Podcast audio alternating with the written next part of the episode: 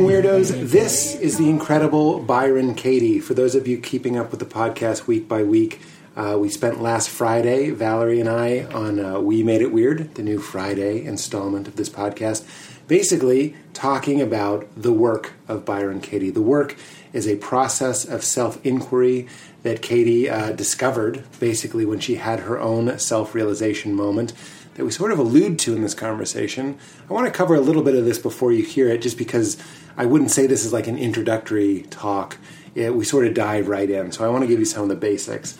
Uh, like 30, maybe 40 years ago, Katie was so depressed, so anxious, so toxic, so angry that she literally found herself uh, away from her family, her husband, her children, and placed in a halfway house where literally the other um, patients were afraid of her. So afraid that she was going to physically harm them that they put her, or, or, emotionally harm them, I'm not sure what they were afraid of, but they put her uh, in the attic, basically. They were scared of her. So she had her own private area in the attic. And very similar to another wonderful teacher of mine, and so many of us, Eckhart Tolle, she basically had a had a breakdown, a breakdown of her ego, of her sense of self and it and it just went away. Um, in Eckhart Tolle's words, he could no longer live with himself. Katie had the same sort of experience. She just broke. She snapped. It wasn't working. Everything that she thought was her life wasn't working. And there, at her lowest, she woke up one morning and a cockroach was crawling over her foot, and she had this moment of self realization. Um, and in a flash, she realized that everything that was causing her suffering in that moment wasn't really happening. It was all an image in her mind. And this is what began her exploration of this uh, process that was revealed to her called inquiry. Inquiry is very simple. I'm reading right now from A Mind at Home with Itself, although I do recommend Loving What Is if you're going to start with a work of hers because Loving What Is really steps it out more slowly.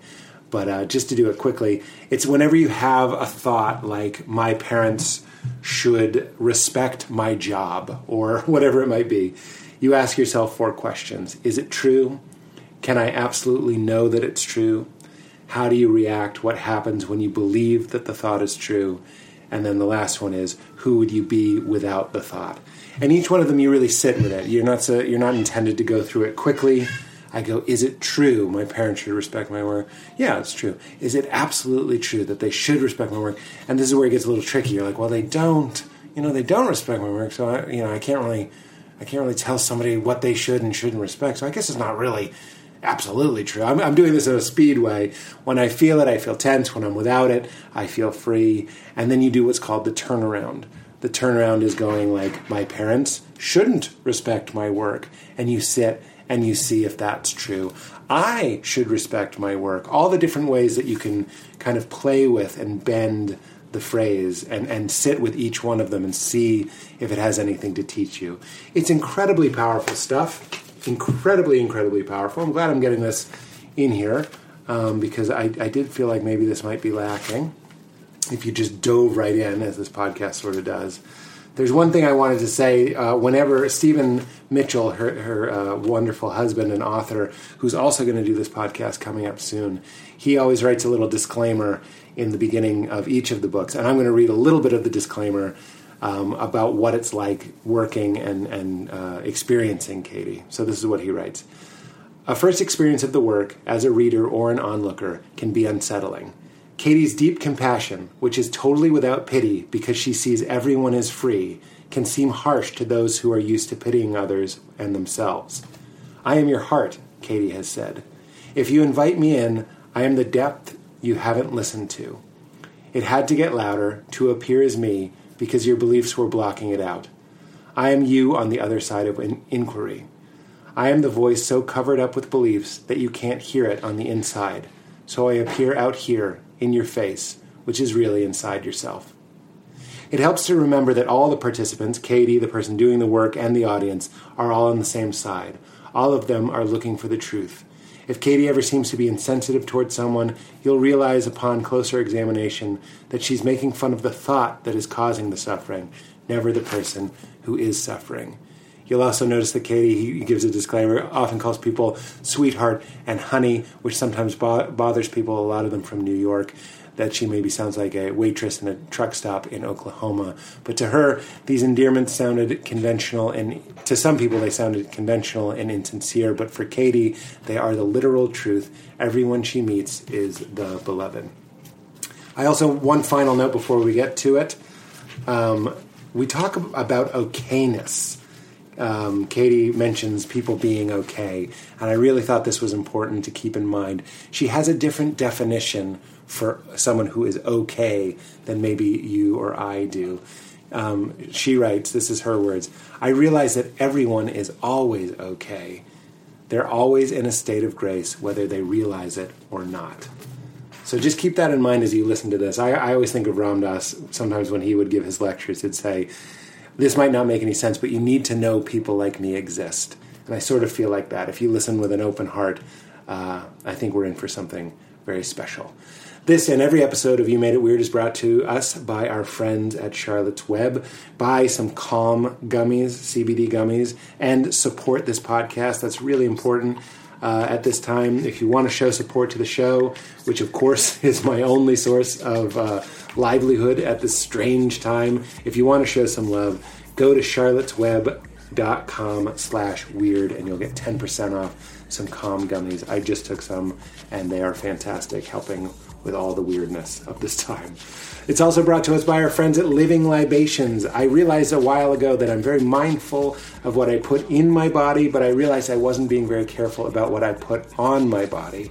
I was buying shaving cream and face washes that I thought were fancy because they were expensive or had French names, but actually they were made with chemicals that we know are linked to disease and toxic- toxicity levels that were never intended for humans. Of course, your skin is so absorptive, everything you put on your skin is getting into your body and affecting your system. So I want to eat food where I recognize the ingredients and I want my skincare to be the same.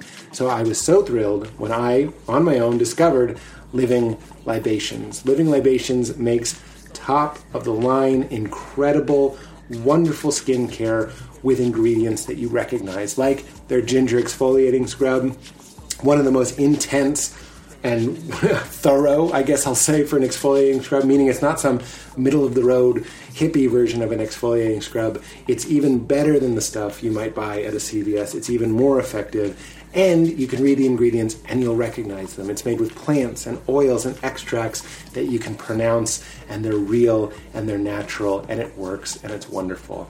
I, I use that and I clean my skin, and then I use Zen Shave. That's their shaving cream that is so clean and natural and moisturizing. You can actually use a dab of it as an aftershave, not some anonymous neon blue goo shot out from a pressurized can at 7 Eleven. You can also get their best skin ever moisturizer, which is what I use before bed. It smells great, it feels great, and it leaves your skin looking radiant and healthy because it's getting that earth grown, beautiful, natural stuff that it needs. And whatever you need face, body, eyes, teeth we've got Leela on baby products from Living Libations as well. They have a premium, natural, and wonderful product to replace the random chemical nightmare that they sold you at Duane Reade. So go to livinglibations.com and use promo code WEIRD for 20% off. And finally, I want to, if you want to show support, get some Living Libations, get some Charlotte's Web, or please get some underwear. Everybody needs some underwear. Make a small purchase, make a big purchase. That's what I did. A couple years ago, Val and I realized that we're grown people and we didn't feel good about our underwear. This is true. This is not copy. This is me telling you that I had heard about MeUndies on other podcasts. I had heard that they're made from the softest stuff on the on the earth. MeUndies is all about softness. They're serious about softness. So serious that they scoured the earth for the softest fabric known to man and started with sustain, sustainably, excuse me, sourced beechwood trees that magically turn from pulp to yarn into undies. They're great fitting. They're super soft. I love the patterns and we just did a little test buy and then i was like let's do it. Let's commit. Now every pair of pajama pants and undies that i own that val owns is MeUndies and i'm so happy and i'm not going back. I have a MeUndies membership. That's a subscription that sends you new pairs right to your door. I'm a little embarrassed to admit how excited i am to get it. You open it up you look at the pattern. Leela loves them she always points at like the Yeti on my drawers or whatever it might be, uh, Chinese takeout boxes. A lot of fun, interesting stuff.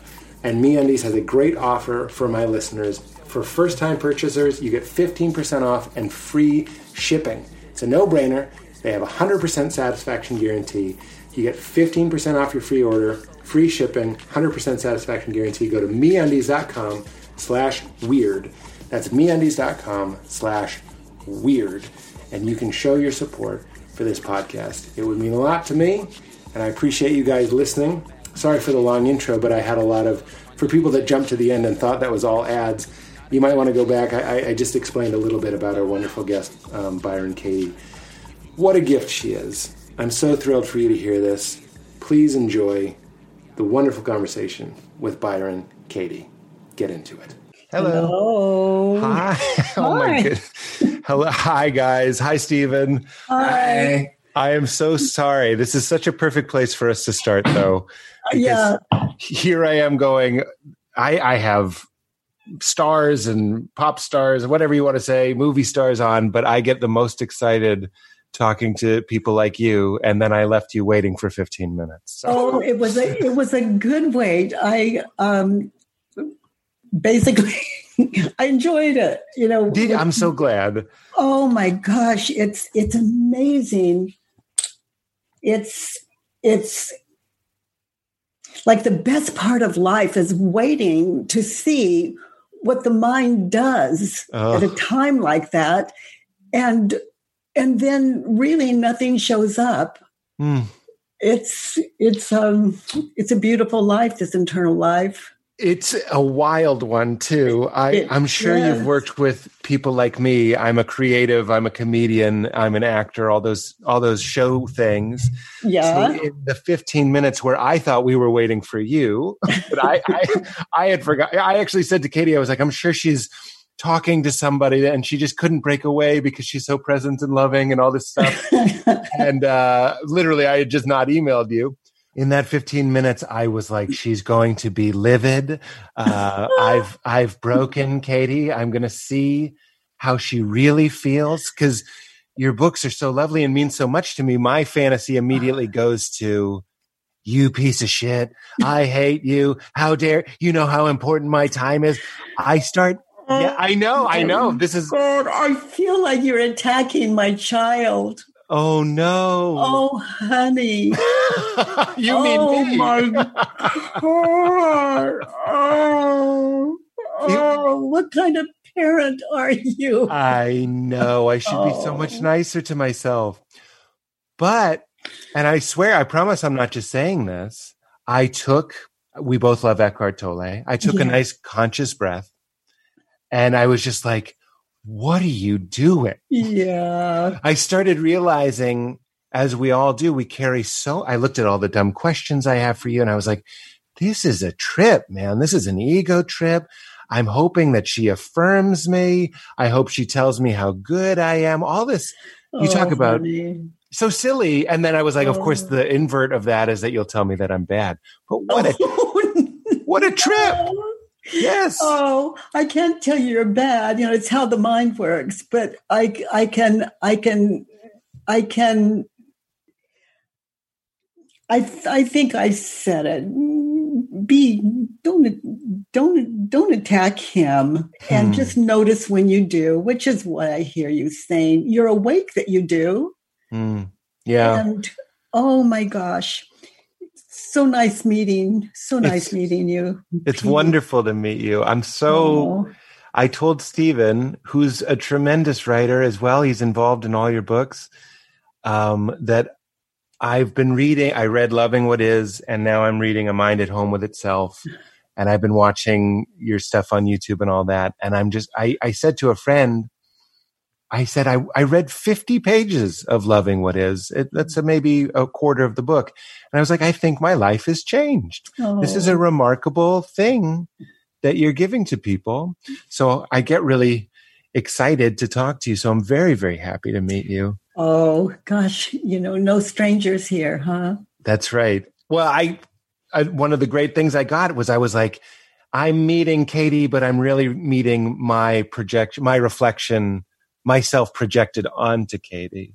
Yeah, yeah. The feeling that you said something i'd love for you to speak on that that you're like i don't tire of answering the same questions for 30 no. years mm-hmm. because it's always different because the person is different is is that how you feel well it's i don't mind answering them because i'm hearing them for the very first time mm.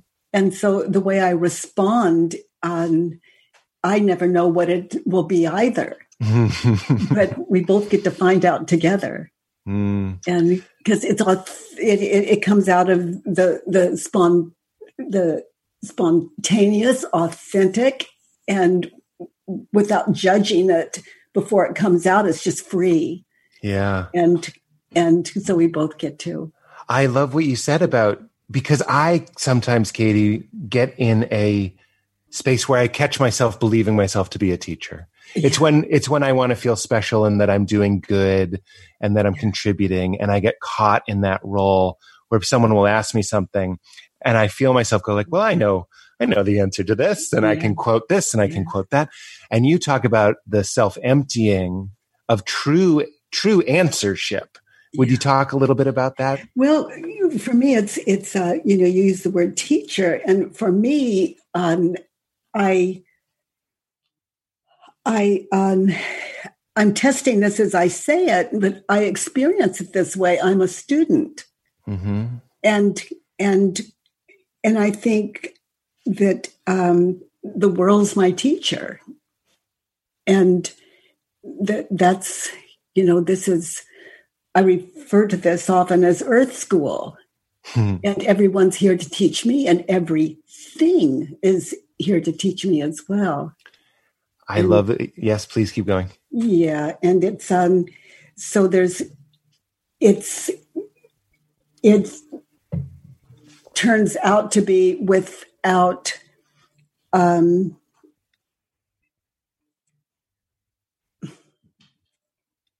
without exception to be a friendly universe. Mm. Everyone, everything, other than what I'm thinking about you and me and the world and myself. It's a friendly universe. So all that all that needs to be dealt with is um, a faulty perception. And for me, a faulty perception is anything that would go against our true nature, which mm. is um, um, a loving kindness. And the test for that is that when we are thinking like he this and she that, dun dun dun dun dun, you know, that kind of thing, it's you can see the dun dun dun dun, you know, you you can see it, feel it, and and that goes against our heart, which is like a symbol for our true nature. So, and then, you know, da dun, da dun, da dun. And then later, I, that replays in my head and the guilt that happens. So that guilt is where my part shows up if I don't miss it, if I don't catch it immediately. And by catch it, I mean to notice. Mm. Just to notice the cause of my suffering. And if I don't notice, it will show up as guilt it it was I said or did something that opposes what matters to my heart, my true nature. And that's something we can't get away with. It's where all war is born. Hmm. Whereas if we just look to ourselves, that really is someone that looks to themselves. It really is the, the end of war in the world because hmm. it leaves only you to deal with. And for me to get in touch with with life out of that nature, with everything said and done, is to understand that well, I'll say it like I'll say it like this, Pete, is to understand the ego is not some villain. It's not something out to get us. It's a teacher. It is mm. here to to um, to listen to to you know it's it's um the ego is is is it's something fighting for identity. It can't rest. Mm. Mm. You know, in the silence, you know, without the ego, we wake up. and it's all so clear.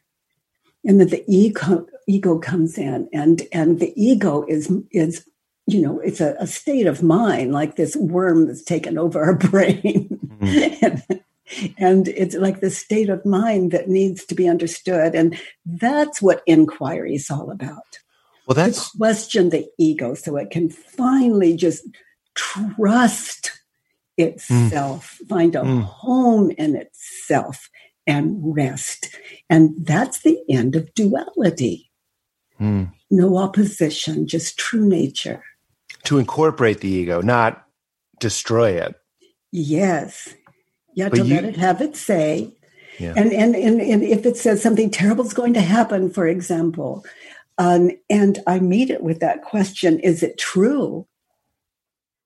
And I really, it really is an invitation. There's no war in it or motive other than just to wait and see what meets the question. Mm. And that can only be our nature, wisdom. So it meets the question, is it true? And the ego begins to trust. And then mm. eventually it finds a home in wisdom. Mm. And that's what I mean by a mind at home in itself. And did and, the ego sort of had to learn to distrust, wouldn't you say, when when you were young? Maybe I mean, it was. Well, it can't trust itself because it's nothing. it's false identity, trying its best to, to be this object we call, we refer to as my body. Mm, mm. But mind can never be body. It's not a physical, um, it's not physical. You can't touch it. Mm. And this is what I love about your work is that, and the work is that we talk about mindfulness and we talk about consciousness here's what to do very practically. If you have a thought, my this eh, by the way, as a comedian, I, if it means anything, I think your work is so funny. Oh. I find it very. Am I chopping up again? It really leaves. You did for a while, but it, but really leaves just on laughter and how can I help? Just a life of service. Mm. Yeah, and I but think when you um, you as a comedian, that's where you're at your best and your freest. You know, it's a service. It's it's if we're not laughing, you know, and and laughing doesn't have, you know, it's a way of life. Laughing doesn't have to be like ha ha ha. It can be, but it's a state of mind. Like I might think, oh, something terrible is going to happen. That is so laughable. Mm. I mean, it's like the ego turns out to be um, um, comedian of sorts. Yeah, when you turn the light on it. So that's what yeah. I was. Mind people talk about mindfulness. I think as being like, well, just sit in the room and, and try not to think or whatever. But if you have a thought, and this is one that made me laugh, my parents should respect my religious beliefs. And the only thing missing to make that funny is the question, is that true? And as soon as you say, is that true?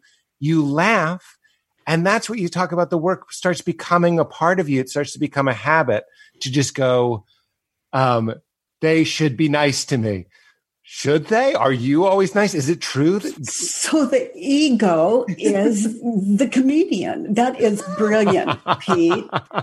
That is that is absolutely that's absolutely that's the awake the mind awake. It can only mm. laugh at its silly self. That's it. This is what you wrote about comedy, which the first chapter of It Mind at Home with Itself is called The Cosmic Joke. And you say, the joke is that it's all a dream, all of life, everything. Nothing ever is, nothing ever can be. Since the very instant it seems to be, it's gone. Mm. And when I read that, I laugh. That is, and, and when I read about what happened to you, and maybe we could talk a little bit about that, when you had to relearn what to call things nouns and objects and and the line that Stephen wrote that makes me laugh every time she had to relearn how to pretend that past and future were real and I can't even say it to you now without laughing that's what comedy is good comedy takes an uninvestigated thought past and f- future are real and gives it inquiry and goes, is that true? And then if you do it sincerely, I think you start to at least smile. But why don't you, if you would, just because I know you, but uh, I know your work, tell people a little bit about what that was, what what happened to Katie. Well, first, I have to say, I love what you've said. It's just, in my experience, so entirely accurate. Mm. It's it's just any any thought just becomes laughable once we're awake to the ego, and that's that's wonderful play. Mm, mm-hmm. Wonderful play, and that's what comedy. I believe me. I I know that comedy can be a flawed thing, uh, just like as anything. But at its noblest, it's bringing awareness to something that you didn't think about. You could be like, it's yeah. good to drink milk and I can make fun of milk. And now we're like, oh, I'm thinking of it differently. Yeah. And then you maybe even realize that the way you were thinking about it was something that somebody else just gave you. So then someone else comes in and says, well, what if I gave you this? And now we're laughing. It's, it's sort of beautiful that that's the human reaction. Yeah. And you know, as you're as you're talking, I'm relating to every comedian I've ever um, experienced as waking us up to what's true. Mm. That's why we laugh. At, at, its best, absolutely. Yeah. I think it, I, I, don't mean to put down my own thing, but I think it can be used. It's a powerful thing and it can well, be How can to, it be used negatively? I've seen it just when I, I, I take issue with it when it's used to reinforce our sort of most basic and sort of automatic lowest thinking. Like, like an example. I, have said it many times on the podcast. Isn't eating great? Isn't sex great? Isn't winning great? Isn't power great? There's there's so little humility that you sort of go up and you go like, and I told him, no, sir, you suck, and everyone laughs because you're just like, oh, wow, he won, he won. I love if somebody can take you into something like Richard Pryor or George Carlin would take you into a vulnerable place and be like, and I lost. And yet I'm winning in the losing. That is that that can be mm-hmm. truly beautiful. Yeah, yeah. Oh, I have a, a, a better understanding. Yeah, the, the, the hurtful is hard to hear. Like if if, if someone says, um, um, I can't put it in a, a joke thing, but someone said, uh, Byron Katie, you lose. You know, mm. I get excited. It's less weight. yeah, losing is a good thing. Yeah, or someone says, Byron Katie, you're wrong. You know, it's like, wow, what a service. You know, that can take me back to check that out. Well, There's no, no downside to life. Oh my God, you are the best. I've I've I've found that to be true. One of the things you write about is when someone says something and it upsets you, it's it's a gift because they're they're a free teacher and they have no agenda and they can for example, I was talking to Katie before you came on about how an episode had just been released and I get a lot of flack about interrupting too much. So someone will comment online, literally something they'll say it unkindly. They'll be like shut the fuck up. You ruin you're ruining the show. We hate you. And katie i'll sit with that. It'll make me so mad. And because of your work i'll go why is that making you mad? It's making you mad because you know they're right. There's a part of you that's like i it's it's true. Uh, otherwise i'd just be like if they were like you are you're always wearing hats i'd be like i don't wear a hat but if they're saying something that I know and something that I've projected onto others, I listen to other podcasts and I always say to the host, shut up, shut up. So that's me projecting onto them what I sort of struggle with myself. So, um, oh, how, how, you know, a, a, life of inquiry is, is, uh, oh my goodness, what a brilliant life. yeah. to be able to do it, you mean? Yeah, like if if someone says to me, "Shut the f up," I mean, why am I not grateful? There's hmm. less to do. I love silence. I have nothing to say that that everyone doesn't already know. Wow. I'm spared. Well, let's take inquiry into that because in underneath the insult of someone saying shut up isn't the inquiry or the the belief that i'm carrying is i should be respected right yes and and you know for starters but it goes on to uh, they don't appreciate me. They hurt my feelings. Um, mm. Which can never be. You know, I hurt my feelings. What I'm thinking and believing about that person is, is, you know, that's what I'm experiencing. But you know, it takes a little work to, to get in touch with that. But yeah, it's true. I, I think I had uh, my father. I know you work a lot with people's family issues. As you say, there's no new mm-hmm. problems. Mm-hmm.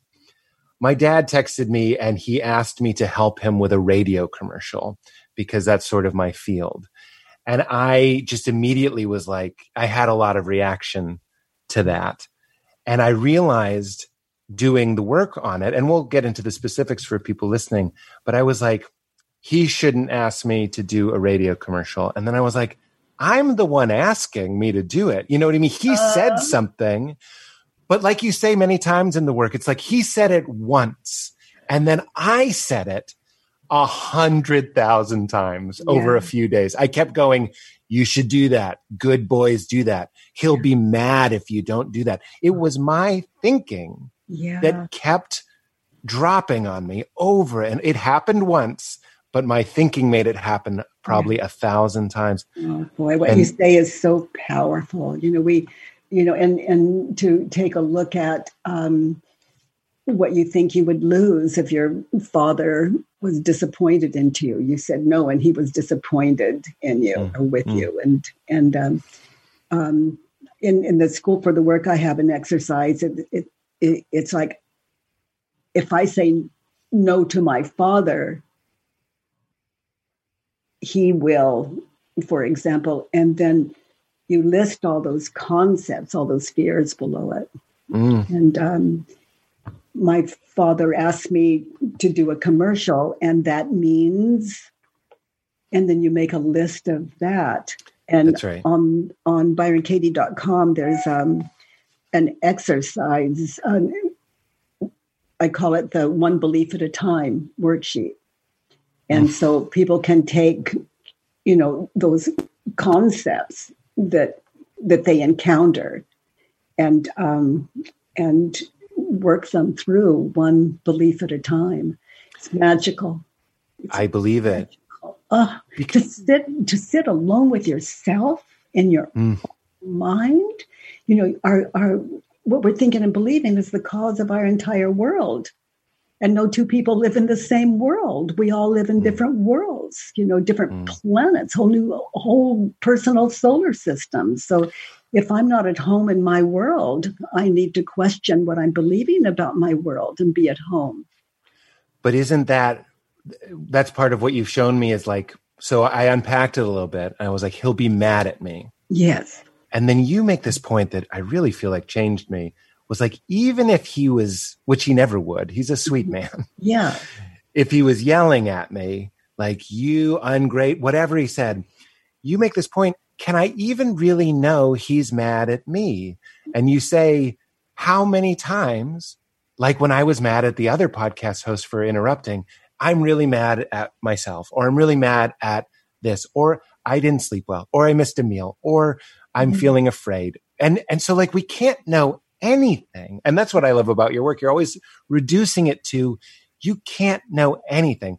Let's talk a little bit about the first question. Is it true? So when someone has a thought, I love you give children examples. There's a monster under my bed. Yeah. And I like that because it's simple. Maybe we can start with that. So is it yeah. true? So and we all have monsters. So we'll look at the we'll look at the one under the bed.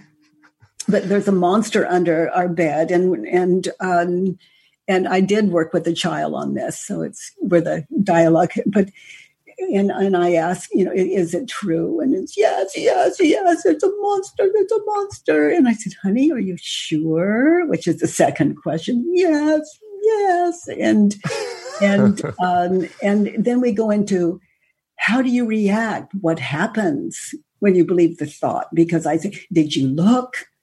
Did you see, did you look under the bed?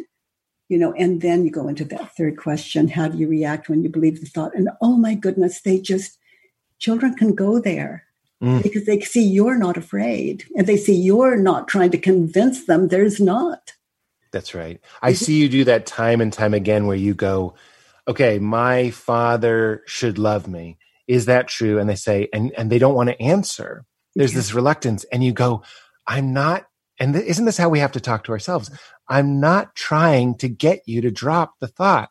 Just Yeah. tell me, is it true? It's not a wrong answer. Yeah. It's this wonderful jujitsu you do to yourself by giving your brain a little bit of what it thinks it wants, some validation. yeah. And then by the end, you're still like, oh, I think, keep going though, keep going. Yeah, it's a way of honoring the mind, let it have its say, and then just notice that um, that's self talk. It's not inquiry. Mm. And then to just move back, just thank it all for sharing and say, you know, thank you. And is it true? Can you really know? And then that third question, how do you react? What happens when you believe the thought? And someone that gets still in that, you know, they can see those um, those images of what I call the not now, the not Mm. real, the mind, the the daydream. You know how we have nightmares at night and we want to wake up. We have daymares and how we react when we believe the thought he doesn't love me. And and um, I switched inquiries there, Mhm. but but I'll stay there because there I am. And he doesn't love me. And then we see the images in, in the past where maybe he was sharp with us or or loud with us or or said something that hurt our feelings. We see all those images of the past and we see in this case our our father in that. And and so that is a dream. That's the daydream of the moment. And then we see the the image of the future. It has to happen for us to believe it. We have to be in the dream. We Mm. see images of the future where he's going to do it again if I don't make this commercial for him, for example. Mhm. And um, and I'm putting another scenario on yours, but basically, No, I think you're being very intuitive. I, I have exaggerated childlike. My dad is a mountain. He's the size of a mountain. You can't like I'm a little boy again. yeah, and I think I'm. I'm playing the daymare. If I, I like Katie, this is what's funny is I go, wait a minute. None of that is happening right now. I take it sort of out of the spiritual. I go, I'm, I'm 3000 miles away. I'm a grown man. He's an old man. Like none, none of this is now. yeah, And, and and it and it and you you you get to ground and come home to yourself Mm, because you were 3000 miles away in your head and uh, everything from a little boy to you know wherever those images take you when that's the way you perceived it at the time well, that's exactly what it was. Cause when my parents were fighting, they never got physical, but I've had some therapy that's helped me realize you thought the world was ending. Yeah It- th- that's what children do. You and hear, you want him to turn on you that way so that shifts your how you are well, that's what it was. with your mother that's going to happen to you too if you're not the That's right. That's why I was like, I, I was talking to Val, my wife, and I was like, why? Because I'm all about, I enjoy generosity. I enjoy helping people. And I was like, why don't I just do this? And I said to Val, I was like, it's because I feel like I can't say no. Yeah. That's what I don't like about it is that Yeah. there, there'd be some sort of manipulation. Is that true? I don't know. I could Mhm. probably just say no and it'd be fine. But I, I go, I get scared and it's loaded. yeah If you asked me, or even if a stranger asked me, I might be more inclined, but there's so much narrative that it gets complicated. Yeah. So then that image of the future, you say no to the commercial and you see it happening in the future. Now, both of those things, the past and the future, to see, to witness that dream and you're being dreamed. You're not guilty of dreaming. You're being dreamed. It's the ego's fighting for a life.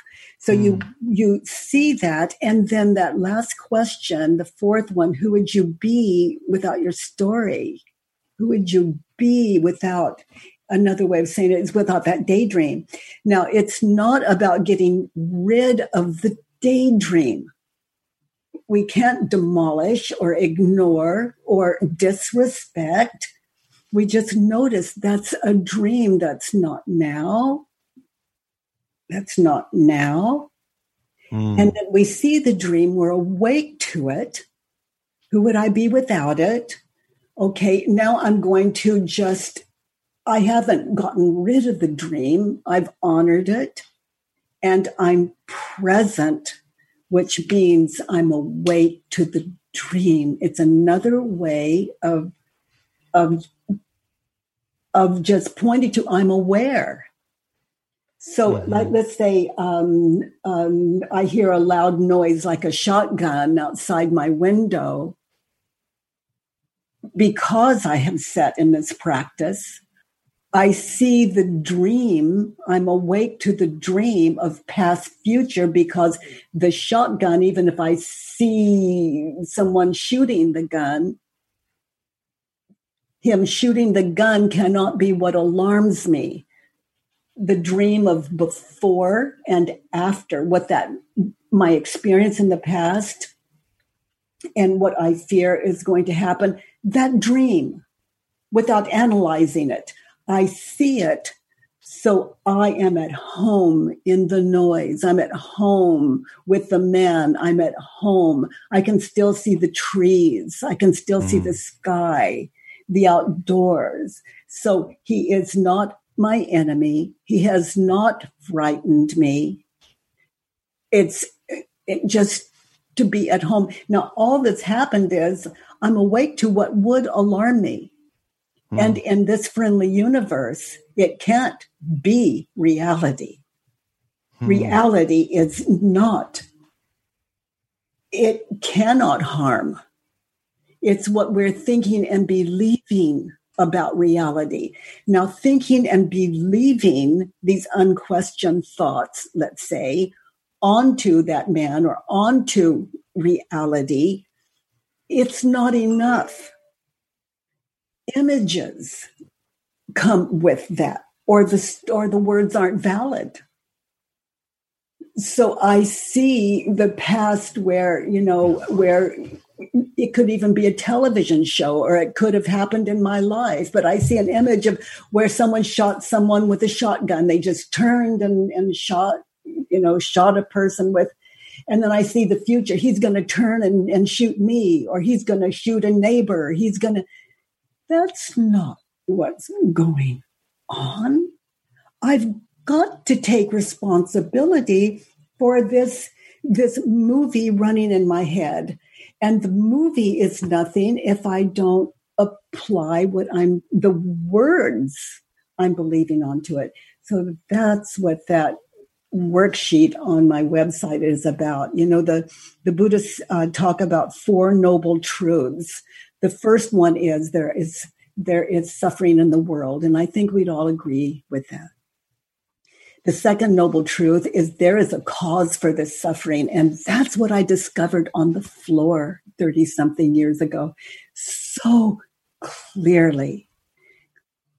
There's suffering in the world. I was, I, I, I did my practice there. Mm-hmm. There's a cause for this suffering, and I saw it. The cause of my suffering, suffering is what I was thinking and believing in any given moment. Hmm. The fourth noble truth there is a way out of this suffering. And that is to recognize what we're thinking and believing. And then, um, uh, and here's how is the fourth noble truth. And they call it Buddhism. And I call what I was shown um, the work because it's work loving what is. Mm. Because the ego's life depends on us not waking up to that. Yes. The ego it's, is nothing more than the unenlightened mind fighting for a life. Yes. Reality is not the problem. What I am thinking and believing about reality is the problem. And and the movie that plays with the words and that is what I'm referring to is the the not now of the past, the not now of the future. It's a strong movie. you know, I see me at breakfast with Stephen this morning. Okay, we're sitting at the table, and I see me. We have a dinner plan this evening, and I see me with Stephen in at dinner. Now there are three me's. okay. okay, that's ready for stand up. That's good. Many. That's Who right. Am I? And it just makes sense to to know the difference between life imagined and life. That's it. So I can tell you, yeah, I had um, breakfast with with Stephen, and we're going to have dinner tonight. But I'm awake to the dream. Just don't ask me if it's true. I'm going to have breakfast or dinner at all because I don't know. I don't know. I'm a I'm a follower and a lover of what is.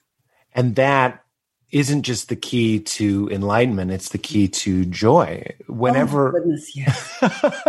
well, I was sitting with these problems. One, people say I interrupt too much, and two, my father asked me a pretty simple thing. And I would sit and I would be reading your books and I'd actually have to stop because it was it was reminding me too much of these issues. Yeah. And then when they fell away, when I could just realize that all that's happening is I'm attacking myself. It's what you say to the little kid with the fear of the monster. You go, okay, so it's not the monster, it's the thought that there may be a monster. And you say to the child, which is always a good way to understand things because you have to explain it simply. You go, that's good now I can see we're not afraid of a monster, we're afraid of a thought of a monster. And we can work with that. Yeah. And I'm like, so when I go, okay, I'm not dealing with that fan. I don't even know what they were thinking when they said that. They could have been in the spirit of generosity. They could have been like, yeah. I'm saying this in a funny way, but like, I want to tell you this because I want to help you. Yeah. But I'm thinking, they hate me. They're ashamed of me. They're embarrassed by me. I'm a fool. Every, everything I've ever done stinks. And then when they drop, and you go to that place of zero and you're just with a tree and you're in the moment, which I'm even as we're talking, I'm trying to be there. It is it does feel like a lucid dream or something. It it feels because it is. I'm telling you, this is some funny. You know, funny try to stuff. tell a child who who heard a noise and saw an image in, of, in his head of a monster under the bed. Now you try to tell that child there's no monster under the bed. And that's not that's not right. It's not respectful. It's poor listening. Mm. It's us being in a hurry. He saw a monster under his bed. It was in his head. Mm-hmm. And that's no less valid than seeing one under the bed. It's just as real. Mm. So the questions, those four questions are how to talk to the people we love in our life because we're all children. We imagine that someone's you know, people can find their own scenario of the monster under the bed. It's whatever it is in life that we're fearing. And don't tell us not to fear it. Don't tell us it's not happening or going to happen. They see it. That's right. And, and then wh- they believe words onto the images, and it happens simultaneously. That is a sleepness. It is all a dream. Mm. And to just recognize it is to support people in fear without condemnation to mm. understand and to watch them insist. And then to, without your story, you know, when you're awake to the dream of the not now, then compassion just runs your life anytime you see someone in trouble. And a kindness and a, the, a, a fearlessness. And and that's nothing more than an awakeness because you clearly see there's nothing to fear. Mm. and and in that, you know, like your your children can say anything to you. Your grandchildren can say anything to you're trusted not to give them the look or, hmm. or you know it just leaves what what we started with it just leaves laughter and love and how can i help and a well, lot of silence listening is such a gift mm. And and to the listener it's it's where education is like with my grandchildren they're sharing something with me i'm really listening Hmm. And I get to hear their lives. They don't have to hide their lives. So I get to see who they are hmm. and not miss that trip either. And not get stuck in the game. I went to the grocery store the other day and I was, I've been reading your books, as I mentioned. I was watching these two people have this exchange and neither of them, I know this is happening constantly, mm-hmm. were hearing each other at all. The subtitles were, this is how I'd like you to see me. And then the other person said something, but I was I'd like you to see me. This is how I'd like you to see me. This is how I'd like you to see me. I'm a laid back person. Oh, I'm a cashier that is uh, kind of fun. But they weren't answering any of the questions. They weren't responding to any of the ingredients of the sentences. They were just talking to themselves. Yeah. it's uh, I, I, I, you know, that's I said earlier, the ego doesn't sleep. Mm. You know that that that that on on the floor. You asked me earlier on the floor that experience. Um, um, as I lay there, you know, without identification, it's it's um, um, and the the mind hit. The sound that came out of me after all those years of depression and agoraphobia it was it was laughter. It was the the first laughter and it was the first authentic sound i think i've ever experienced or mm. witnessed and um and i just saw that in in that in that place of non-identification how how um, there was just just enough space there before the ego could take it over. And then when the ego took it over, it was, I, I just saw the difference between reality and um, what isn't hmm. reality, and how hmm. the world was born literally my world.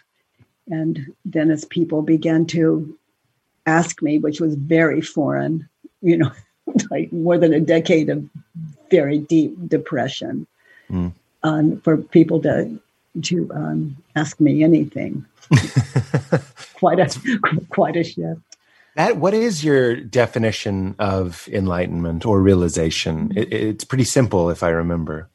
Yeah, it's I'm awake to what isn't. I'm I'm I'm. What is it? I said in loving. What is? I'm the I I am awake to the difference. Um, I'm awake to what hurts and what doesn't hurt. That's that's my favorite. Yeah, I, have heard you say that as well. Where it's not if the, if you have thoughts that are working for you, mm-hmm. you keep them, even if they may not be true. But it, you, it's all in the business yeah, of they're, like they're like walking around with a little pillow and blanket. you know, it's it's it's nice to have a little a little help along the way mm. as you question your mind and start start waking up to reality. And that's what good art is and good therapy. When I'm thinking about my father and I go back into my child place and I think about saying no to a commercial, one of the things you encourage people to do is ask what's the worst that could happen. Yeah. And this is consciousness. Consciousness is such a heavy word, but we're talking about just being conscious, watching the thought instead of letting it play like yeah. a movie that you don't even know you're in. Yeah. And that's what you've helped me do is I go, my dad, my dad from 1986, mind yeah. you, yeah. is going to barge into my room and pick me up and eat me. Something mm. literally mythic and terrifying. Mm. He's going to have red eyes and big arms and he's going to tear me apart. And just like you and the child and the monster, that is happening. It's happening to my nervous system. Yes. It's happening to my brain. Yes. I grew up in the Christian tradition, so we called it the devil. The devil was the liar and the devil was the thief. And my big realization was the mind is the liar, the mind is the thief, yeah. the ego is the devil. And I believe it so often. And and just to go back to your work, it's like even if someone says you talk too much on your podcast, what are the beliefs? Just what are the beliefs that are being offended here? One of them is I need your love. I need what other people think about me is deeply important. Um, and would you talk a little bit about that and your prayer? Would you tell us your prayer? Yeah, if I had a prayer, it would be this God, spare me from the uh, desire to seek love, approval, or appreciation. Amen. yeah. Which is obviously troubling for me because I made a job out of, I'm extricating myself from this, but the beginnings were I uh, show off and then devour appreciation mm-hmm. for a living. And that's put so food on my table. validates your identity and and there's a safety there for the ego and it's a place for us to rest because it's um, on for a moment but then it's something we have to keep up it's like being hungry all the time yeah i i would liken it to a drug like it, it yeah. when i do stand up and this is with compassion. I understand why I like it. And there is something lovely to it. You're a public speaker. You know the unity of a crowd coming together for mm-hmm. one purpose. But if I'm being truly honest, there's other things going on. You're getting that hit of, I'm a good boy. I am the best. My ego's like, I told you you were the best. And I was like, I know. and then, Katie, tell me if this doesn't sound like the, the, samsara, the, the wheel of samsara is just going and then it goes away. And then I read a bad comment. And if I'm believing them when they tell me I'm good, I have to believe them when they tell me I'm bad. Yeah. And then I'm like, and when you see in the modern day, the way that people get canceled and all these things, you see it, that it, it's, it's been a teacher to me where I go, right, it was nothing. Fame is a conspiracy of opinion. A lot of people think somebody's great. Guess what? They're a, they're a pervert or a rapist. Everybody thinks they're terrible. What happened? The mind changed. It just, yeah. we just changed the story. So we're dealing with yeah. nothing. Nothing is happening. This is why I laugh and smile every time you say nothing is true. Yeah. Nothing is really happening. Would you speak to that? Yeah, so so um so think of your father, that 1986 father. So is that your father? No. No. no, it's not. It's it absolutely it can never be. It's not. It can never be. It can never be. That is not your father. That's awakeness that's hmm. imagination. That's so right. now, if you, it, it doesn't matter when you think of your father in the past or the future, that is not your father. So the question is have you ever had a father? I mean, I can feel it. It's hard to think it and articulate it, it but you can bring me to a it, place. It doesn't compute. And that's what I love about the practice of self inquiry is it slowly wakes us up to reality. It's kind, it's gentle, it's not. It, it evidently, I I um, um, I could use the jolt. You know, it was just um, I was so close to death, so suicidal. I guess I had nothing to lose, so I could afford the the, the jolt of. Um, of um, just living in nothing. The break, it broke you. That yeah. that's sort of some yeah, people. It, go ahead. I literally died on the floor, and what woke up was um, was um, um, you know nothing I can speak to. I woke up to a kind world, mm. meaning um, um, the opposite of the world as I believed it to be. Mm. Yes. I wonder, what do we do? First of all, I really, let's talk about this first because that brought that up. Was who are we? I know that's a big question and it's a little ineffable, which well, is. if you sit in who am I, like I can't know about we other than you are who I believe you to be. Mm-hmm. So that still leaves me with myself. So, um, um, who am I? Okay, did you hear me say, Who am I? Yeah. Okay, then that's not me. That's the past. Right. right. And science backs you up there. We never hear anything. We just have a memory of her hearing something, and, basically. And we call it a memory, but it's false high. Yeah. Wow. It's pure imagination. So who am I? If I'm the one that just said, Who am I? that can never be the answer. But I'm awake to who I am not, to what I am not. And that's the answer to who am I? Right. I'm not. And, it, and you've been compared to Ramana Maharshi, uh, or Stephen has compared you to him, your your path and your and your approach, and that was his practice. Could you hold on a moment, please? Someone's mowing my lawn just outside the window. So done. Okay, we're back. well, that's interesting to me because so many, how serendipitous, so many of my inquiry questions are about noise. And did you just tell that person to not mow there for now? Yes. Okay, I I, I enjoy that. Um, again, Eckhart Tolle says if you can't, if something's happening, either accept it fully, change it, or leave. Uh-huh. Um, which I which I like. So just because it came up, um, the other day my neighbor was playing the drums and I was like, what do I do here? Because Val, who's a love, you would love Val. She's compassionate and beautiful and open. And she was trying to have me be compassionate for myself. And she was like, it's in your body, was what she was saying. I'm having like a body reaction that I think is different from even other people if they hear noise. It's, it's, it's going into that trauma that I'm carrying that's associated to my parents fighting and noise. And I'm so like, so but it's what's happening. That, all that noise and and then the emotions that happen and all that noise, the feelings, as you say, what I am thinking and believing about the noise is the cause of the emotions, mm. not the noise itself. Mm. So so when I'm in that kind of, and of course, this is all something that we all have to test for ourselves. But um, what is it about that noise? You know, I'm. Uh, it interferes with the ego's process.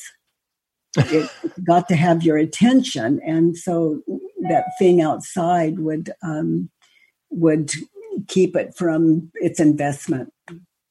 Wow, it's breaking the concentration of my story, basically, and that's one of the reasons I don't like it. It leaves it insecure. I've never even thought about that. Mm. I was like, whose concentration is it breaking? I'm like, I'm trying to tell myself that I'm Pete Holmes, damn it. Like, tell that guy to be quiet. it's really, really interesting. But of course, there must be a story going on. And I had, I did do it with the drum player.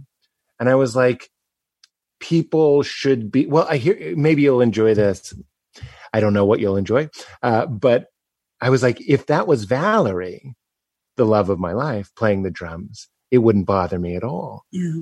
isn't that weird yeah. i mean isn't that sort of what we're talking about is it's like you're telling yourself a story there's a bad inconsiderate person yeah, so the belief breaking, there, he's breaking my concentration and isn't she just elegant on those drums, isn't she? Just oh, she is so darling and, and oh my god, I just oh, and it doesn't matter what she plays. That's right. Yes, yeah, Valerie could. The only differences are, are, what we're thinking and believing about mm. um, each each each subject. Mm.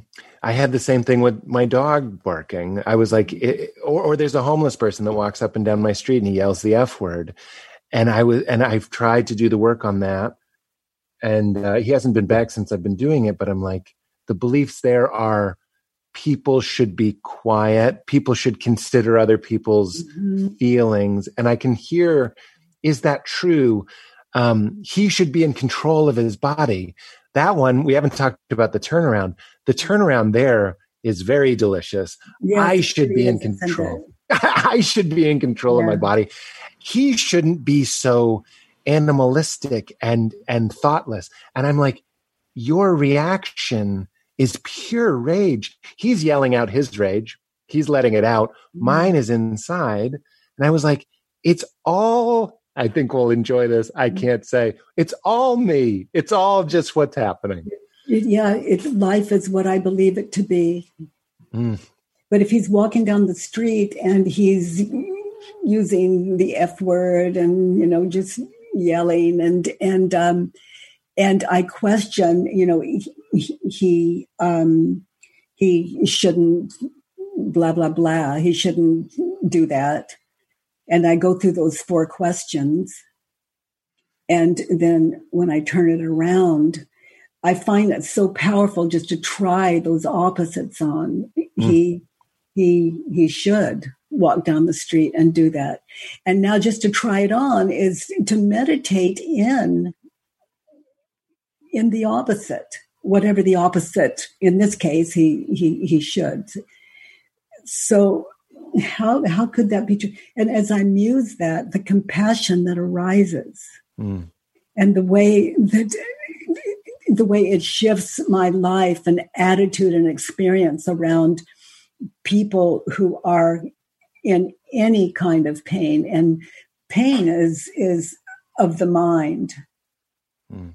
and um and and you know mental illness i don't know where he's been i don't know how hurt he is i have i have no idea if he can afford his meds or not and Right. it wouldn't matter if he's an alcoholic and just doesn't have drugs i'm not in his shoes Right. and and and the ego would just blame you know people like that shouldn't be on the streets dun, dun, dun, dun, dun.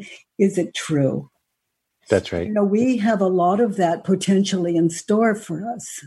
A lot of people that can't afford their meds a lot of people that may be evicted from their homes a lot of people using losing property that they've spent their lifetime paying off. Hmm. It's it's a lot of hungry people. You know we have there there are a lot of them. And and there could be you know we could be in for something that different than what we've ever experienced here Mm. and to to be under to not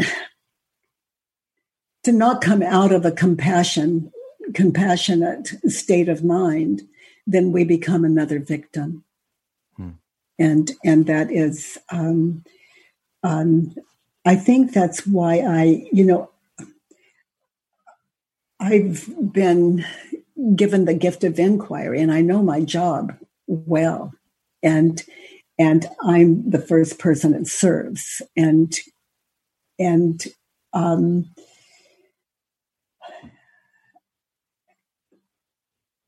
how do i react when i believe the thought you you know the irritation you described of of the man walking down the street?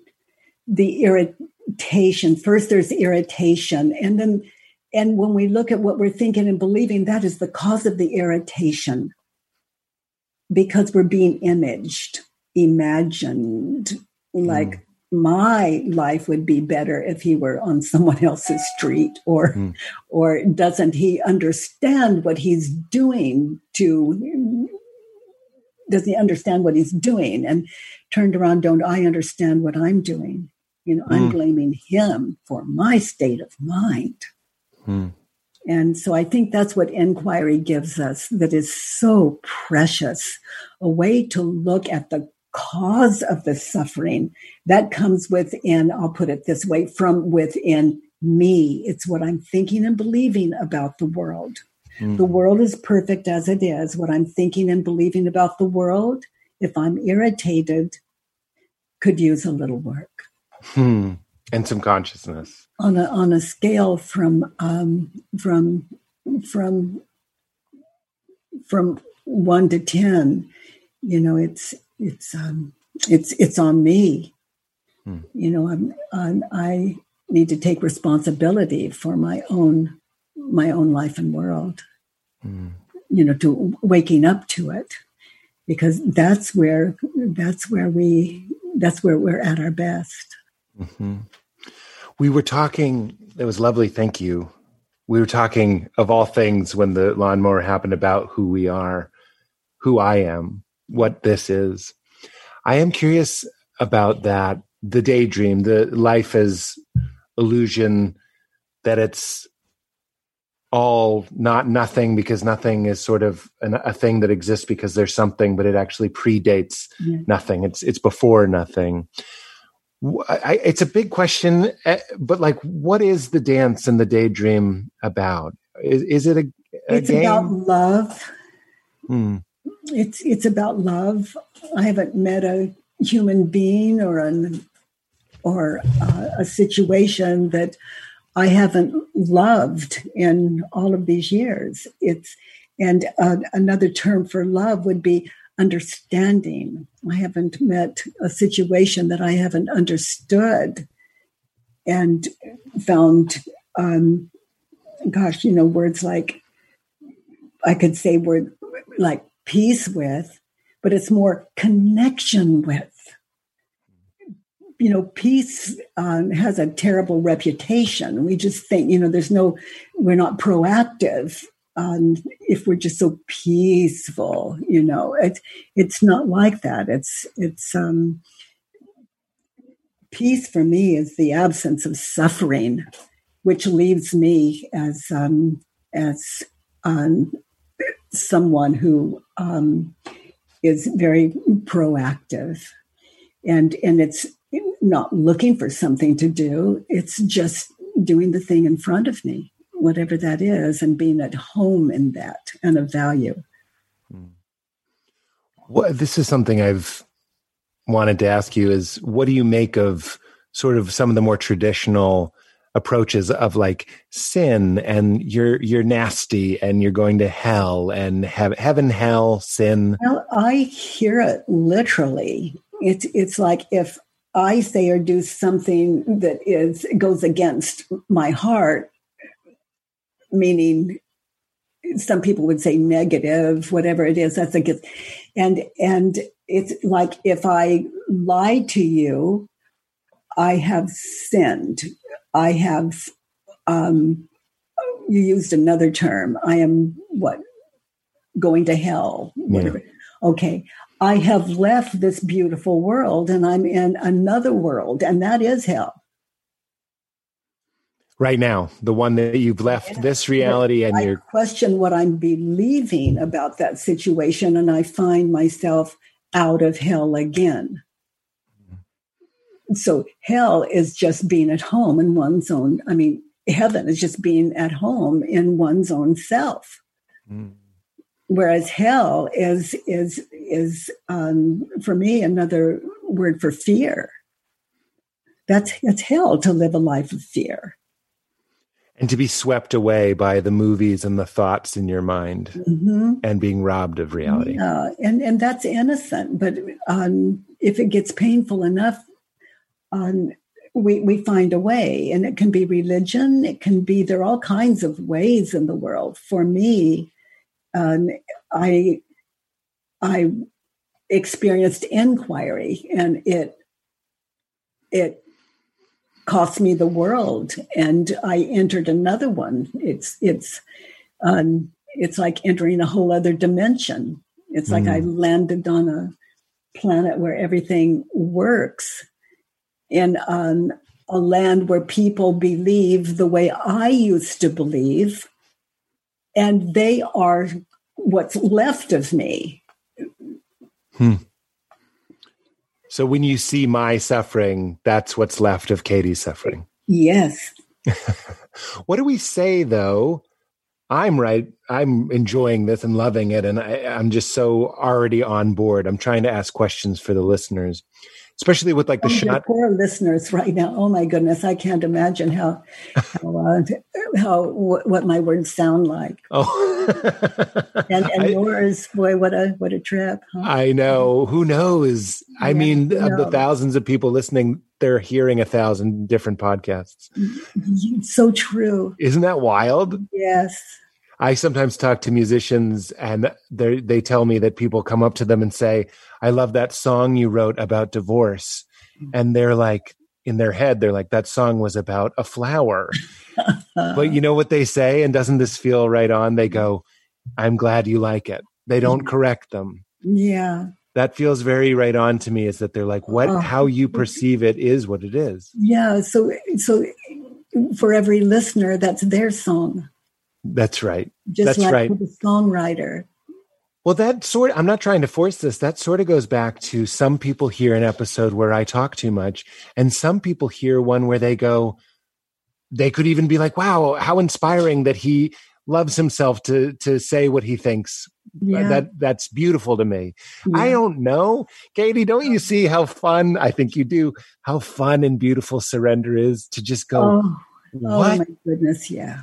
And to drop back into this phenomenon that I'm talking with you. I don't mean because that's special. I mean because it's what's happening Yes. and to just sink into it and the world becomes vibrant and real. you are into some good stuff. you know, you are blessed. I feel very blessed. I'm blessed that we're alive at the same time and that I'm mm. talking with you and that I got to And find. Oh boy. I find that so special. I wasn't planning on asking you this, but my first because it's like a it's like a sexy question, but my first experience with losing my mind and appreciating a tree, for example, was after I had taken uh, mushrooms, uh, psilocybin. hmm I'm just wondering.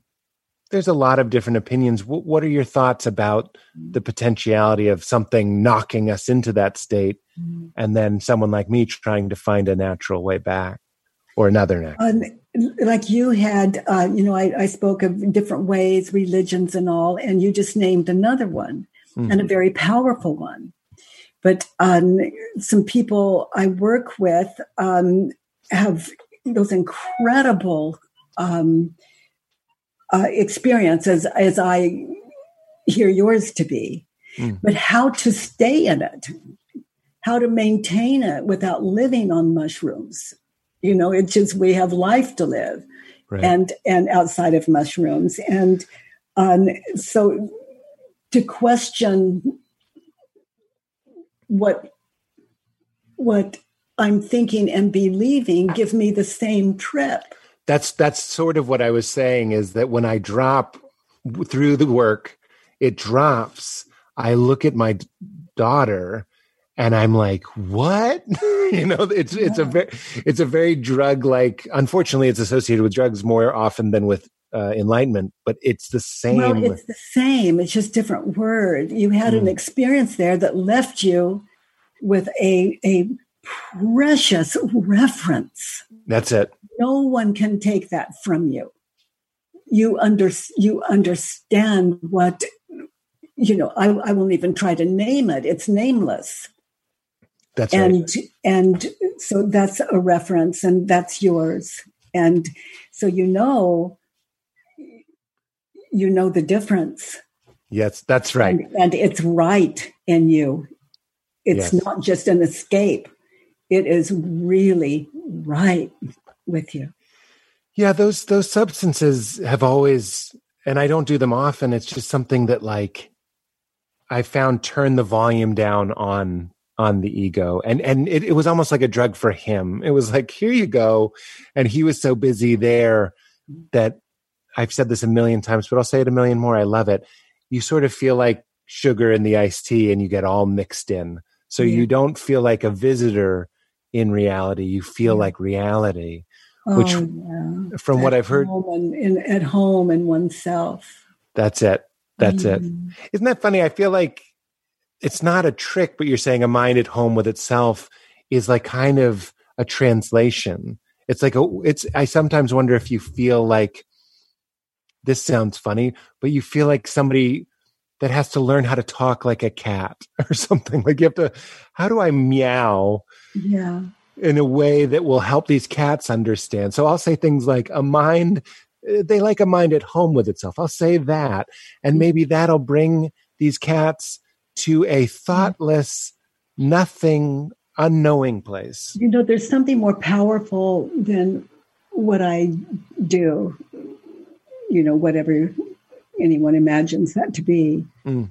that is to live out of that state, to live an authentic life.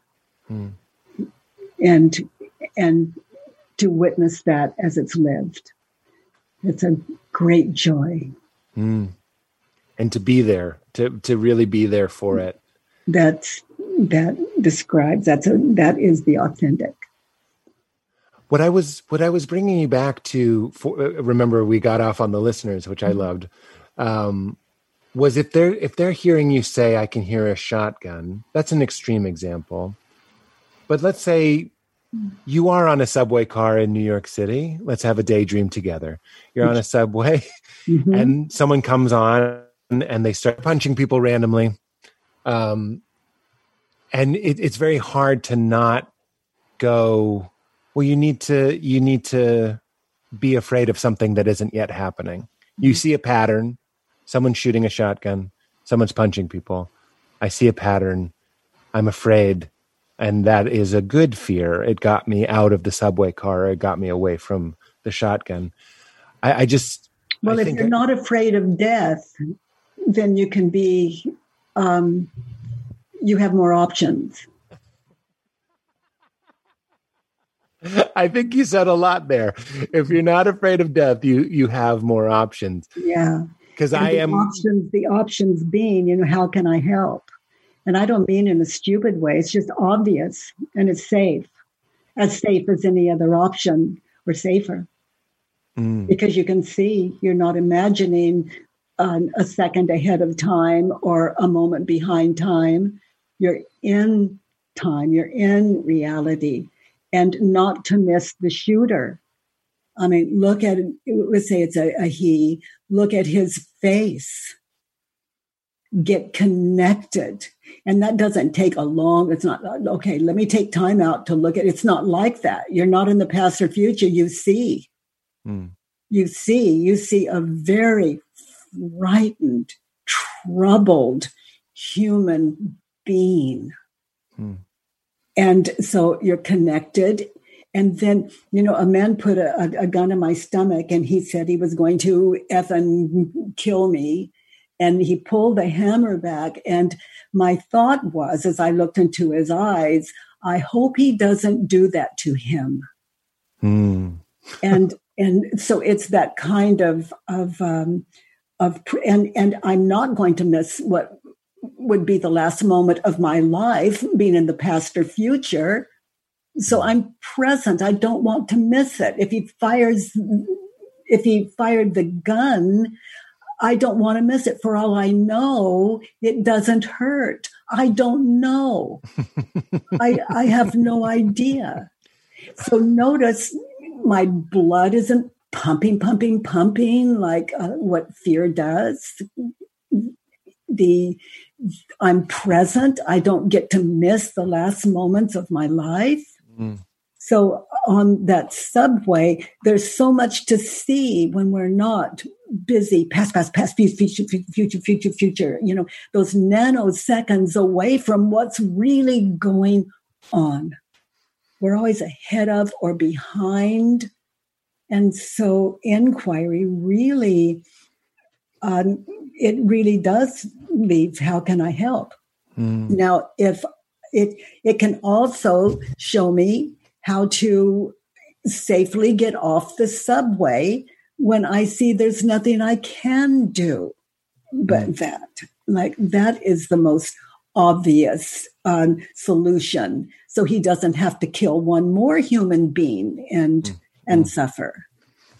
I think what we're uncovering here is something that I think about a lot, which is the unconscious belief that worrying about something is helpful. Like, really, even when I'm not doing it, mm-hmm. it's somehow preparatory. If I'm constantly replaying it, mm-hmm. it's like a rehearsal that will be good. So, even in these moments, the panic is good. And what I hear you saying is a clear, present mind this is like judo this is like martial arts is mm-hmm. always the best mind what's yeah, actually happening yeah it's where the answers are they're not in the future or the past the rest is just a guess, and then you're Yeah, you're you're right. planning your life on a on a guess. Very good. Yeah. and you, speaking of death, I, I heard it's in the end of loving what is. You talk to a young man who's uh, afraid of death, which I think um, so many of us are, and he was saying, "You." I think just the question of what do you mean is so helpful to anyone listening. I'm afraid of death because it's a tree graph at that point. Are you afraid that it's going to hurt? Are you afraid uh, that you're going to hell if you're someone like me? Like, what do you really mean? But just that breath of consciousness Yeah. gives that fear some space. So now we can talk about what we're actually afraid of. I'm afraid of oblivion. I'm afraid, and you, and you brilliantly, I'm sorry, I'm just retelling this, but you're like, so in this oblivion, you're there to notice the oblivion and you're there to notice the pain.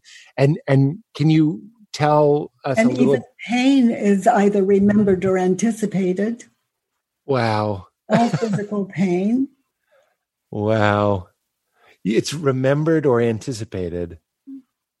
It's interesting. What about when you go to the dentist or something? Are you you know, um, the the more the more inquiry on one sits in, the more aware um, awareness is is is it's it's so precious that it's not that the pain's not there. It's just that curiosity.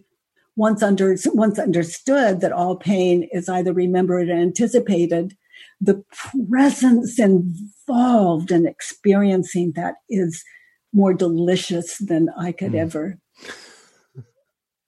express. Katie, you are fun. You are fun. I'm like, I wonder if You've got anyone. that inquiring mind, that curiosity, like a child, is just it's it's just oh, here's an expression to die for. Oh my goodness. I thank you very much. Mm. Speaking of dying, I just wanted the listeners to hear this. You said to the young man, I'm, go- I'm just going to load this into you that when you wake up in the morning, that that's a death. Do you remember what you said? And I I don't I I don't recall, but but um, you know if if I'm a if I'm a, a s- asleep at night and I'm not dreaming, I don't exist. Like That's death. I don't exist, no I awareness. So let's say, and this is um, a clumsy um, expression, but I have the thought, I'm awake, which assumes I was asleep, which is Hmm. that's assuming a past. So I'm awake. If is it true? If it's met with is it true? This is the first moment of your life. You have never, ever been here before. And your computer's all set up with concepts. And your it, it it it puts you in a world of concepts with with a construct that we've been describing in our time together here. But but in touch with that don't know mind because you have no proof you've been sleeping Mm. because if i think oh you you know i um i was asleep last night is it true or i feel the mattress to my pillow it's still warm there's the proof Uh-huh. that's the proof that i was asleep. Last That's- night is it true? But and until you finally just um, dissolve into nothing and experience out of that don't know mind the world. And anytime you you feel trapped um, in what we consider maybe a problem um, or guilt is the great the great reminder. But anytime you um, you you feel trapped um, you just identify what you're thinking believing and then question it. And and again those that's always i have a i have a little program um pete it's it's like um one hour four days a week and where we actually sit in this, and it's just so darn much fun. And we're, we're working with Black Lives Matter and and um, just oh my goodness, um, you know, just. I mean, you never know what's going to happen there, but oh my goodness, there we are, the world. We just enter into our minds and and um, and um, I, I left too quickly that um, um, I'm awake. Mm. To believe that is to be asleep. Mm. I, you said that in your book. I just love it. And it reminds me of my beloved Ram Dass says, You're always one thought away from where the action is. And you wrote something very similar, which is, If you think I am awake, that is, that's, that's one thought manifestation away from where it is. It's about dropping it all down. And I I've done some lucid dreaming in my life and the the the preposterousness of investigating if something was real in a dream reminds me of what you're saying here. Yeah, the same, the same. It's, it's the same, but that's my frame of of reference to feel that. I'm like in a dream, I'd be like, "Well, that guy said that.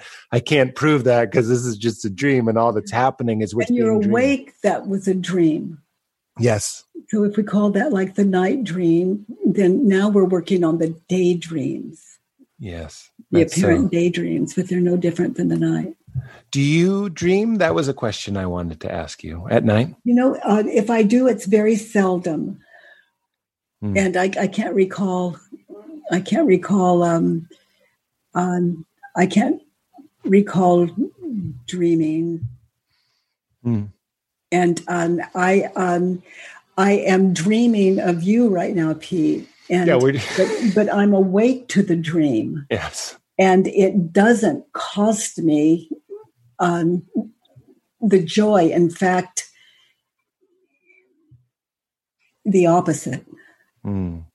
Realizing that it's precious and passing. Oh, my goodness. And kind and funny and and connected and a joy. Mm. I that that's one of my favorite things that the Buddha supposedly said was that the world is on fire, oh. and that is just such a isn't that it? it the world is on yeah. fire, and again, Ram Dass quotes Jesus when Jesus says he always quotes the King James. He says, "Store not your treasures where moth and rust doth corrupt," and it that to me is also a joke. What are you doing, clinging to running water, pointing to a waterfall? and saying, This is me and this is me thinking you should respect me it's it's it's slipping through our hands mm-hmm. and we all know it when when i read your work and talk to you and listen to these things i just remember something i've always known there's yeah. just so much static on the radio yeah. that it starts getting really really funky i i want i don't want to take too much more of your time mm-hmm. so we're wrapping up here but i really wanted to ask you something that not to be too high and holier than everybody, but my ego is always saying, isn't it tiring to be in love with the world? You talk about being bowing to a grain of sand. It's a paragraph in a, a Mind at Home that I reread 20 times over many days, just like bowing to the perfection of a grain of sand. And I was like, I get it. But if you take you know, away. I, I literally in the desert, all that time I spent, I would literally try to find a, a, physical way to get as close as I was am to it, and mm. and even eat the dirt in just mm. a state of um, of oh my goodness of this love of um, this love of love. well, that's what you said. The sand is Buddha. You say, this is mm-hmm. so, it's right to my heart. You say, if we are in our right mind, everything we see, touch, taste, and hear, we would love it because we know it's the Buddha or other traditions. You could yeah. say it's Christ. You could say it's what is, it's, it's yeah. the mystery. But then my brain goes isn't that exhausting like what if we what if we're hungry or what if we didn't have our coffee or what if we're in a bad mood like meaning I've had an experience of being able to do that for pockets. And then my brain goes, oh, thank God I don't have to worship reality. Let's just watch some TV. Yeah, yeah, yeah. yeah. And, and, and, you know, it's just, um, I just don't see a problem in that. You know, it's because you've defined it. You know, it's like, oh, I've done that, now do this. And just notice you've made a choice, not ah. right or wrong. And then, you know, we just, this is Earth School, little of this, little of that. well, I was curious about also drawing on a deeper source. A lot of, a lot of mystics talk about not relying on their own energy. You talk a lot about surrender too. It's like something in you surrendered when you were on the floor all those years ago, something yeah. in you broke. And then it seems like a silly That's question. Another word for trust. Trust. Another way of saying trust. I trust in the nature of what I've discovered and and um, still trust. Mm. So that's how we surrender. It's it's letting go and to not impose ourselves, our fake selves, onto what's actually going on? Well, uh, it's curiosity and wisdom. You know, my favorites. They they can't live and they don't thrive in any other world. Mm. They need this reality to exist. Isn't that a trip? Oh, it's it's it's, um, self inspired. That's right. Somebody on this podcast said, um, he said, we want pleasure without pain, but that's like having forward without behind you. And to, when you see the the alchemy and the and the perfect chemistry of reality to create things like wisdom and mm-hmm. curiosity, and then the byproducts of that might be ignorance and yeah. and uh, whatever. I, I, think that's something we can only notice. Mm. Um, those two words you just used. Mm. Wisdom and curiosity. Yeah, there's there's something to be noticed. Mm. I'm not sure. What do you mean by that? It's just such an incredible gift. It's it's it's. um I, I think that's all I can say about it. Hmm. I love that. Let's not get too many words in here and ruin everything. Oh. um, the other thing I was dying to ask you was to expound on no one needs Katie. No one needs you. I, oh, I that's the that's one of the greatest that's the greatest freedom. I'm hundred percent not needed. I really want to get there because I realize that so much of my stress is going, my father needs me, for that example, to do this radio commercial. And when you're like, everything's better without Katie, Katie just needs to get out of the way and it's all good. And well, we, I, I, mean more, more that no, no one person has more wisdom than another. It's, it's equal. It's, hmm. it's, that's just how it is. Mm. And so that's what I mean when I say I'm 100% unneeded, unnecessary, because anything that I am aware of is in you. Mm. It, it, it's equal. That's so and, interesting. And as long as I'm invited, which is how I move, then I'm a yes. If if um, there's nothing to stop me, which would be more of a physical thing and the illusion of time. Mm. I think you just caught me realizing that I am the infin- infinite, abundant alpha omega of all being, but my dad is just some guy over there. uh, uh, oh no, take him, take him with you. of course he is. What yeah. else could he be? But I've never stopped to mm. consider that that same miracle is him, is he, and he is everything he could ever possibly need. And his no, story, he, manuf- he, he is self, meaning like I'll say, my father is is um, born in me. Oh wow! I yeah. mean, where else could he be? Wow and even if he's sitting next to me as, as close to me as as you are right here you are who i believe you to be Mm. That's my Pete. Wow. You have yours, I have mine. And how many thousands of Pete's and Katie's there are with the ears listening is is again just so so fun, so fun. So when I uh, it's it's it's beautiful. When people say everything is going to be okay, right? Sometimes I, I like to remind people that everything is going to be okay. Well, it's true. And I've heard other you than what, other than what we're thinking and believing, everything is okay. It's not going to be. It always has been, is, and always will be.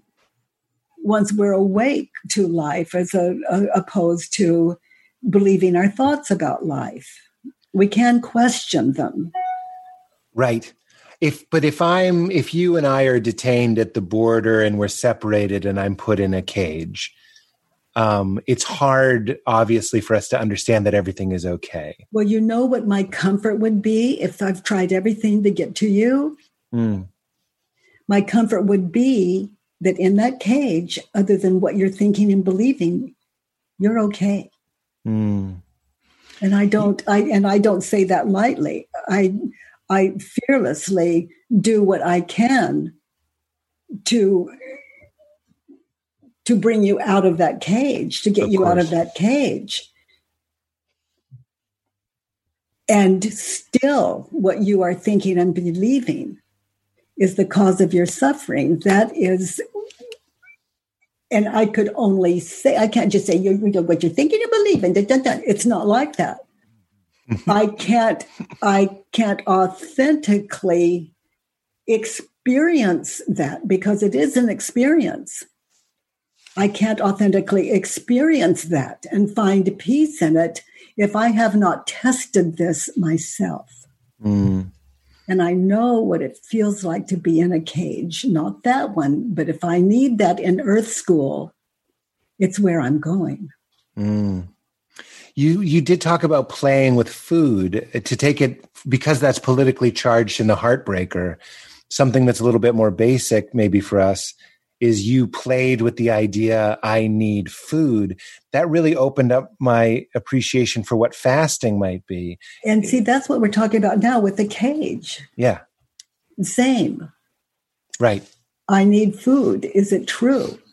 Hmm. and and needs are about i need blank to be happy that's kind of the genesis it's the implication so i need to be happy i need food and then we think no just to survive i need food Hmm. Okay so we there are different dimensions of it, food's a big deal Yeah. so I uh, I need food. Is it true? Now let's. And who would I be without the thought? No, I have no food. Who would I be without the thought? I need food. And so it's an internal. It's almost like waiting for the prayer that you never asked to actually be answered. To to answer the question: Is it true? Hmm. And so what meets it is a freedom that can't no one else can give you. Hmm. It's, No it's- one. That's it. No one else can give you. yeah. I, I've, I've had that same experience with air, being underwater and realizing that the story, I don't have enough air, isn't true. It's the story, it's the, it's the fear that you don't have enough air. And then my friend. I used to free dive. He goes, if you calm down, you realize we used to call it second life. There's a whole second lung of air Yeah. and he and we used to yell that at each other second life because the brain had a story of how much air it thought it needed and i've noticed that with food too when i'm very hungry if i ask myself there could be a whole if you wanted to do this i don't know if it's the most ethical thing but like you could make a killing with the the four question diet because it's like i want this cake. Is it true? Yeah. is is very powerful but any desire any any story is is is better off with inquiry. Yeah. because i find when i'm overeating it's because what are we doing? We're unconscious. We're being zombies. And there are people um, fasting um, all over the world. It's such a big deal. and mm-hmm. and they're doing these fasts and and if they let's say I, I need food is it true forget the fasting thing but i i need i need food is it true and then you played that all the way out and you died how would you know you died mm. so it's just that it continues. Mm. Um, and it's amazing how the people around you would would um, encourage you to eat and um, and even force feed you if necessary in some scenarios and because we have a fear of of death a fear of hunger and so um, the question is it true can healthfully take you to a state of, of mind, a state of understanding where you don't have to play it out to the end, but you you you know at some point you have what you need.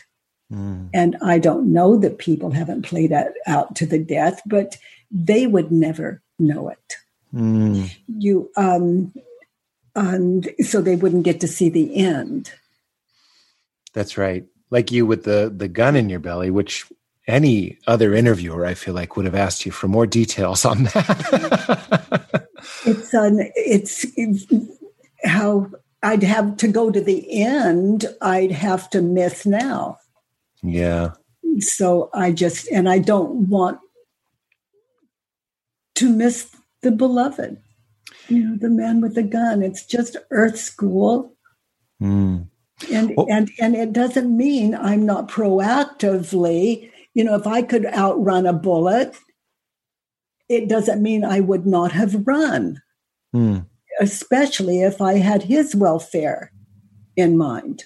Hmm. And when you you know, when you this sounds very odd. Pete, what a discussion, but I have no life. So mm. he is my only concern. Mm. No, and, I think that sounds beautiful. Yeah. yeah. And then when you have no life, you have no death. We're talking a lot about death. Is it's it impossible to die? That's what I was going to say. It, it, I don't want to make it a leading question, but I'm trying to be helpful. Is the idea that we are being itself, we're manifestations of being itself, and that can't really go anywhere? Well, I'd have to have a life to say I had a life. So I have a life. I just said I have a life. That's my life. It's mm. gone. Mm. Mm-hmm. And if you wake up somewhere and you go, I'm dead, then you're still there. Um, for all I know.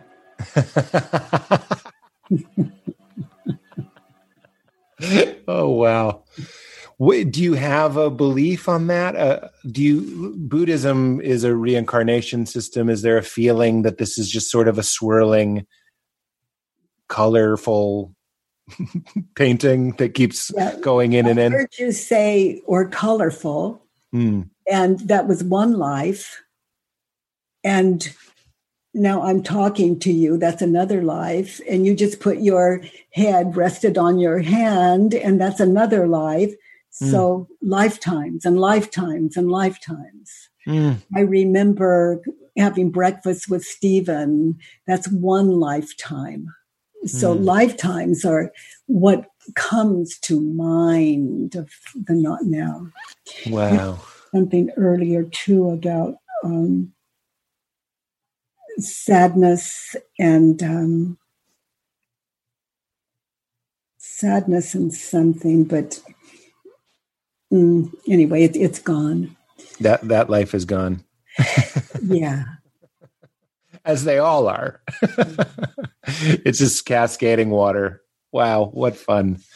I have two silly questions and then and then you can go be with uh Stephen. oh, that's a good one. Yeah, that's a good life. Um, I'm always curious what music seems to resonate with like with your state of being. Like what do you throw on if you're listening to music?